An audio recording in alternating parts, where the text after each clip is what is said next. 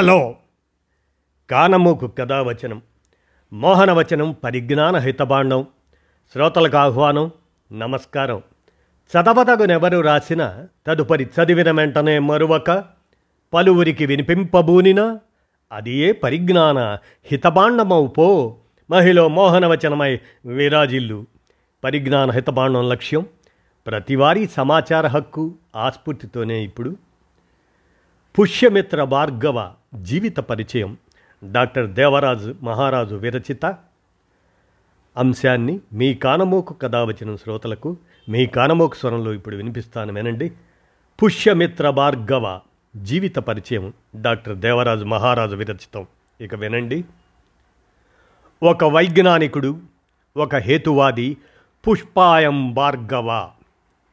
మన భారతదేశంలో ఆత్మలని పరమాత్మలని దేవుళ్ళని దయ్యాలని స్వాముల్ని బాబాల్ని మంత్రాల్ని పూజల్ని ముహూర్తాల్ని తాయత్తుల్ని నమ్మే సైంటిస్టులకు కొదువలేదు. నిజమే. కానీ వైజ్ఞానిక స్ఫూర్తి సామాన్యులకు అందాలని జీవితాలు ధారపోసిన వైజ్ఞానికులు సైన్స్ ప్రచారకులు రచయితలు లేకపోలేదు. అలాంటి వారిలో ముందు వరుసలో చెప్పుకోవలసిన వారు పుష్పాయం భార్గవ. ఈయన జీవితం నుంచి నేటి యువతరం నేర్చుకోవాల్సింది చాలా ఉంది. కొంతమంది మనుషులు తమ వాక్చాతుర్యంతో అబద్ధాలు ప్రచారం చేస్తారు. కానీ సైన్సు అనేక రుజువులతో సత్యాన్ని భౌతికంగా మన ముందు నిలబెడుతుంది. ఆ సైన్స్ వెలుగులో ప్రజలకు సత్యాన్ని చూపించడానికి అహర్నిశలు తపించిన హేతువాది పుష్పమిత్ర భార్గవ. పాఠశాల స్థాయి నుంచి విశ్వవిద్యాలయ స్థాయి దాకా అలాగే బయట సమాజంలోనూ మేధావుల గొంతులు నొక్కేయడానికి నేటి ప్రభుత్వ పాలకులు చేస్తున్న ప్రయత్నాన్ని ఎండగడుతూ వచ్చిన ఉన్నత శ్రేణి వైజ్ఞానికుడు ఆయన. ఒకవైపు జాతీయ అంతర్జాతీయ స్థాయిలో తీసుకురావలసిన మార్పులకు విధి విధానాల రూపకల్పన చేస్తూనే క్షేత్రస్థాయిలో ప్రాంతీయంగా చేయాల్సిన సైన్స్ ఉద్యమాలను కూడా ప్రోత్సహించారు. ఊరికే సలహాలు సూచనలు ఇవ్వడం మాత్రమే కాకుండా తనే ముందు నిలిచి యువకులకు స్ఫూర్తినందించారు. పుష్పమిత్ర భార్గవ ప్రజాపక్షపాతి. ప్రజలను చైతన్యపరచడంలో ప్రముఖ పాత్ర నిర్వహించిన సేవాతత్పరుడు. జన విజ్ఞాన వేదికకు ఆలంబనగా నిలిచిన గొప్ప సైన్స్ కార్యకర్త. సైన్స్ ప్రచార కార్యక్రమాల్లో ఆ సంస్థను మున్ముందుకు నడిపిస్తూ చేపమందు శాస్త్రీయతను ప్రశ్నించిన వారు. న్యాయస్థానం వరకు వెళ్ళి అది మందు కాదని నిరూపించారు. చేప మందు పంపిణీదారులు పలాయనం చిత్తగించడానికి కారణమయ్యారు. తరువాత వారు మందును ప్రసాదంగా ప్రకటించుకోవాల్సి వచ్చింది. వాస్తవాలు గ్రహించిన జనం ఆ తరువాత చేప ప్రసాదం కోసం బారులు తీరడం మానేస్తూ వచ్చారు. విశ్వవిద్యాలయాల్లో ప్రభుత్వం జ్యోతిష్యాన్ని ప్రవేశపెట్టడాన్ని నిరసించారు. అలాగే వాస్తు ప్రామాణికతను ప్రశ్నించారు. సమగ్రమైన చర్చ లేకుండా జీవ సాంకేతిక మార్పులతో కూరగాయలను మార్కెట్కి విడుదల చేయడాన్ని వ్యతిరేకించారు. M A R C H medically aware and responsible citizens of Hyderabad అనే సంస్థను స్థాపించి అల్లోపతి మందు ప్రామాణికత మీద ప్రతి నెల అవగాహన కల్పించేవారు. శ్రీమతి చందనా చక్రవర్తి సహ రచయిత్రిగా ఆయన రచించిన పుస్తకాలు an agent for the nation two faces of beauty science and art angels devils and science the saga of Indian science since independence in a nutshell మొదలైనవన్నీ ప్రజా సైన్స్ ఉద్యమానికి ఎంతో ఉపకరించాయి. అలాగే శివాజీ కార్ల్ హైండ్ ఆఫ్ ఫైట్ సహకారంతో భార్గవ రచించిన ప్రోటీన్స్ ఆఫ్ సెమినల్ ప్లాస్మా అనే గ్రంథం కూడా చెప్పుకోదగ్గది.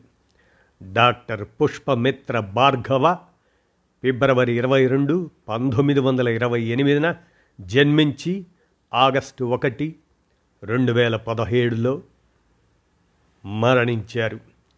వాస్తవానికి రాజస్థాన్లోని అజ్మీర్ అజరుమేరు అనే ప్రాంతంలో జన్మించారు. తండ్రి డాక్టర్ రామచంద్ర భార్గవ వైద్యుడు. తల్లి గాయత్రి భార్గవ ఆమె గృహిణి. బాల్యంలో వారణాసిలోని బీసెంట్ థియోసాఫికల్ స్కూల్లో చదువుకున్న భార్గవ ఆ తరువాత క్వీన్స్ కళాశాలలో లక్నో విశ్వవిద్యాలయంలో ఉన్నత విద్యను అభ్యసించారు. పంతొమ్మిది వందల నలభై నాలుగులో బీఎస్సీ పట్టభద్రుడై పంతొమ్మిది వందల నలభై ఆరులో ఆర్గానిక్ కెమిస్ట్రీ సేంద్రియ రసాయన శాస్త్రం దానిలో పోస్ట్ గ్రాడ్యుయేషన్ చేశారు. వెనువెంటనే ఇరవై ఒక్క సంవత్సరాల చిరుప్రాయంలో లక్నో యూనివర్సిటీ నుంచి పిహెచ్డి స్వీకరించారు. కొంతకాలం అక్కడే లక్నో యూనివర్సిటీలో లెక్చరర్గా పనిచేసి తర్వాత కాలంలో హైదరాబాదు చేరుకున్నారు. ఇక్కడి ఉస్మానియా యూనివర్సిటీలో లెక్చరర్గా చేరి స్థిరపడ్డారు. ఒకవైపు బోధన మరోవైపు పరిశోధన కొనసాగిస్తూ ఇరవై మూడేండ్లకే పద్నాలుగు పరిశోధనా పత్రాలు ప్రచురించగలిగారు పంతొమ్మిది వందల యాభై ఎనిమిదిలో పోస్ట్ డాక్టరల్ స్కాలర్షిప్తో అమెరికా వెళ్ళి అక్కడి విస్కాన్సిన్ యూనివర్సిటీలో కొంతకాలం పరిశోధనలు చేశారు. క్యాన్సర్కు మందు ఫైవ్ ఫ్లోరో యురాసిల్ అని వాటిని కనుగొనడంలో ప్రముఖ పాత్ర పోషించారు. మూడేళ్ళ తరువాత యూకేలో నేషనల్ ఇన్స్టిట్యూట్ ఆఫ్ మెడికల్ రీసెర్చ్లో పరిశోధనలు చేశారు. ఐదేండ్ల తరువాత స్వదేశం తిరిగి వచ్చి హైదరాబాదులోని ప్రాంతీయ పరిశోధనా ప్రయోగశాల రీజనల్ రీసెర్చ్ ల్యాబొరేటరీ దాన్నే ఆర్ఆర్ఎల్ అనే దానిలో సైంటిస్టుగా చేరారు. తరువాత కాలంలో ఆ ప్రయోగశాల భారత రసాయన సాంకేతిక సంస్థ Indian Institute of Chemical Technology ఐఐసిటిగా రూపాంతరం చెందింది. పంతొమ్మిది వందల డెబ్భై ఒకటి డెబ్భై రెండు ప్రాంతాలలో ఆయన ఫ్రాన్స్ వెళ్ళి ప్యారిస్లోని ఇన్స్టిట్యూట్ డూ రేడియంలో క్యాన్సర్పై పరిశోధనలు చేసి వచ్చారు. పంతొమ్మిది వందల డెబ్భై ఐదులో జాతీయ విద్యా పరిశోధన శిక్షణా సంస్థ ఎన్సిఈఆర్టి దానికి సంచాలకుడు రయీస్ అహ్మద్ పుష్పా భార్గవకు ఒక గురుతరమైన బాధ్యతను అప్పగించారు. విద్యార్థులకు సైన్స్ పట్ల ఆసక్తి పెరిగే విధంగా ఒక ప్రదర్శన అదే ఎగ్జిబిషన్కు రూపకల్పన చేయమన్నారు. ఫలితంగా పిఎం భార్గవ సారథ్యంలో శాస్త్రీయ పద్ధతి మెథడ్ ఆఫ్ సైన్స్ అనే ఇతివృత్తంతో హైదరాబాద్ ఐఐసిటిలో బ్రహ్మాండమైన సైన్స్ ఎగ్జిబిషన్ రూపుదిద్దుకుంది. అలాగే దేశ రాజధాని ఢిల్లీలోని బాలభవన్లో పంతొమ్మిది వందల డెబ్భై ఏడు జనవరి మార్చ్ నెలల్లో మరొక అద్భుతమైన సైన్స్ ప్రదర్శన ప్రారంభమైంది. అది జనాన్ని విశేషంగా ఆకర్షించింది. అయితే ఆనాటి జనతా ప్రభుత్వం పెద్దలకు అది నచ్చలేదు. ఏవో రాజకీయ దురుద్దేశాలతో పంతొమ్మిది వందల డెబ్భై ఎనిమిదిలో ఆ ఎగ్జిబిషన్ను చడీ చప్పుడు లేకుండా మరుగున పడేశారు. దానితో దేశ రాజధానిలో ఆందోళనలు జరిగాయి. విషయం కోర్టుకెక్కింది. చివరకు ఆ పరికరాలన్నింటినీ ఆనాటి ఉమ్మడి ఆంధ్రప్రదేశ్ ప్రభుత్వం కొనుగోలు చేసి వాటిని హైదరాబాదుకు తరలించింది. కొంతకాలం ఇక్కడి కేంద్ర గ్రంథాలయంలో లక్షల మంది విద్యార్థిని విద్యార్థులకు గొప్ప వైజ్ఞానిక ఆకర్షణగా నిలిచింది. కాలక్రమంలో ఆ ప్రదర్శనలోని పరికరాలను నౌబత్ పహాడ్ మీదున్న బిర్లా సైన్స్ సెంటర్కు మార్చారు. నిధుల కొరత ప్రభుత్వాల అనాసక్తత వల్ల అక్కడ వైజ్ఞానిక ప్రదర్శన ప్రారంభం కాలేదు. ఈ సైన్స్ ఎగ్జిబిషన్కు సంబంధించిన పూర్తి వివరాల్ని బి. ప్రేమానంద్ ఒక కళాత్మక విజ్ఞాన శాస్త్ర నిర్మాణ విధ్వంసం vandalisation of a work of art and science అనే గ్రంథంలో నమోదు చేశారు. డాక్టర్ పిఎం భార్గవకు దేశ ప్రధానులందరితో దగ్గరి పరిచయాలు ఉండేవి. అందువల్ల ఆయన హైదరాబాదులో centre for cellular and molecular biology సిసిఎంబిని స్థాపించగలిగారు. పంతొమ్మిది వందల డెబ్భై ఏడు పంతొమ్మిది వందల తొంభై ఆ మధ్యకాలంలో దానికి వ్యవస్థాపక సంచాలకుడిగా ఉండి ప్రపంచ ఖ్యాతిని తెచ్చారు. మాలిక్యులర్ సెగ్మెంట్స్ తయారీ కోసం ఒక అణుశక్తి ప్రయోగశాలను నెలకొల్పారు. శాస్త్రవేత్త గుహ పేరుతో పరిశోధక మహాసభలు నిర్వహించారు. భారత ప్రభుత్వ ఆధ్వర్యంలో ఒక బయోటెక్నాలజీ విభాగం నెలకొల్పడంలో కీలక పాత్ర పోషించారు. దీనికోసం జర్మనీ గోటెంజన్ అక్కడ గొటెన్యన్లోని మ్యాక్స్ ఫ్లాంక్ బయోఫిజికల్ రీసెర్చ్ ఇన్స్టిట్యూట్తో కలిసి పనిచేశారు.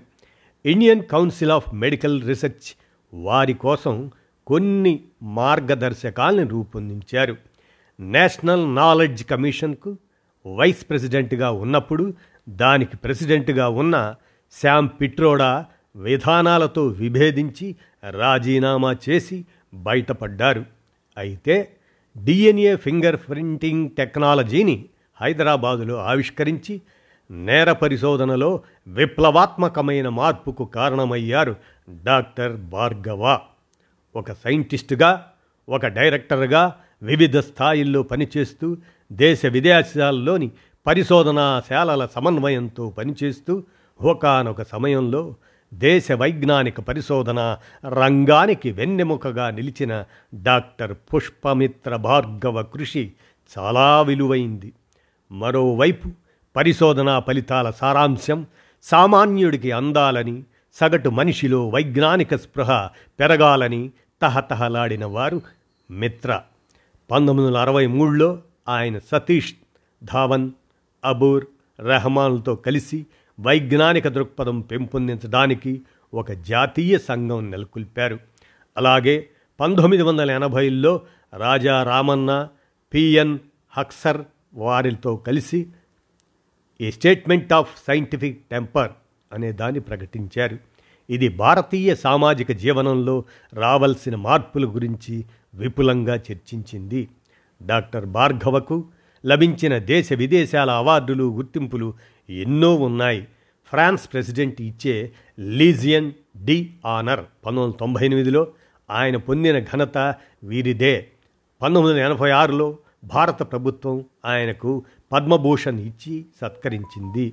అయితే ఈ మధ్యకాలంలో దేశంలో వ్యాపించిన మత ఛాందస అసహనం పట్ల దబోల్కర్ పన్సారే కల్బుర్గీల హత్యల పట్ల కలత చెందిన భార్గవ తన పద్మభూషణ్ సత్కారాన్ని రెండు వేల పదిహేనులో భారత ప్రభుత్వానికి వాపస్ చేశారు.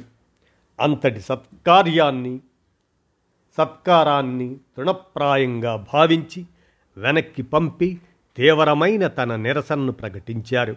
ప్రజా సైన్స్ ఉద్యమకారుడిగా తన వైఖరి ఏమిటో స్పష్టం చేశారు. చాలామంది సైంటిస్టులు మానసిక బలహీనులు రాకెట్ మోడల్ను గుళ్ళో పెడతారు స్వాముల బాబాల ఆశీస్సులు కోరుతూ వెళ్ళి వాళ్ళ కాళ్ళ మీద పడతారు. కాశీ దండలు కట్టుకొని తిరుగుతుంటారు. ఉద్యోగపరంగా ఎదిగిన వ్యక్తులుగా దిగజారిపోయి ఉంటారు. తమ విలువ తామే తెలుసుకోరు. సామాన్య జనం వారి పట్ల ఎంత ఆరాధనాభావంతో ఉంటారనేది వీరికి పట్టదు. తమ మానసిక వైకల్యాలు బహిర్గతం చేస్తూ ఉంటారు. సైన్స్ అంతా హేతువులోంచి జనించిందేనన్న ప్రాథమిక అంశాన్ని కూడా గ్రహించరు. ఇలాంటి వారు డాక్టర్ పుష్పమిత్ర భార్గవ లాంటి వారి జీవితాల్లోంచి ఎంతో నేర్చుకోవాలి. మొత్తం సమాజం చైతన్యవంతం కావాలని జనంలో మూఢనమ్మకాలు పోవాలని దేశ పౌరుల్లో వైజ్ఞానిక దృక్పథం పెరగాలని నిరంతరం తపించిపోయిన వారు డాక్టర్ భార్గవ. ఉద్యోగ బాధ్యతగా విధులు నిర్వహించటం అందరూ చేస్తారు. అవి చేస్తూనే సమాజ చైతన్యానికి కృషి చేయడం జాతీయ అంతర్జాతీయ స్థాయిలో వైజ్ఞానిక వ్యవహారాలు చక్కదిద్దుతూ రావడం కొత్త సంస్థలకు రూపకల్పన చేయడం కేవలం దార్శనికులు మాత్రమే చేయగలరు. డాక్టర్ భార్గవ దార్శకుని దార్శనికుడే కాదు ఒక క్రాంతి దర్శి ఉత్తర భారతదేశం నుంచి వచ్చి హైదరాబాదును తన స్వస్థలంగా మార్చుకొని ప్రపంచ వైజ్ఞానిక పరిశోధన రంగంలో దీన్ని ఒక ముఖ్య కేంద్రంగా మార్చిన వారు భార్గవ. సత్యాన్ని ప్రేమించి దానికోసం అన్ని విధాలా పోరాడే స్ఫూర్తిని మనమంతా ఆయన జీవితం నుంచి పొందుతూనే ఉండాలి. వైజ్ఞానిక దృక్పథాన్ని ప్రచారం చేసే పనిలో నిరంతరం పాల్గొంటూనే ఉండాలి అని డాక్టర్ దేవరాజు మహారాజు విరచిత అంశాన్ని మీ కానమోకు కథావచనం శ్రోతలకు మీ కానమోకు స్వరంలో పుష్పమిత్ర భార్గవ జీవిత పరిచయాన్ని వినిపించాను. విన్నారుగా? ధన్యవాదాలు.